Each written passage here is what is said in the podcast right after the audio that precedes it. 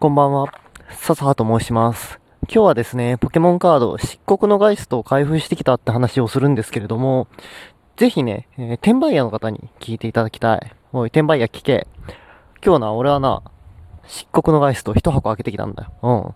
で、えー、漆黒のガイストって今むちゃくちゃ人気だろ？うん。お前らみたいな転売屋がな、むちゃくちゃ買い占めてるっていうのもあって、一番のトップレア、えー、極ババドレックスの VMAX のスペシャルアート版。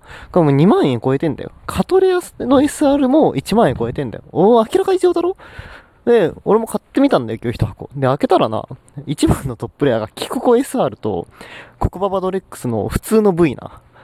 おうこれ2枚で、買い取り価格1400円くらいやぞ。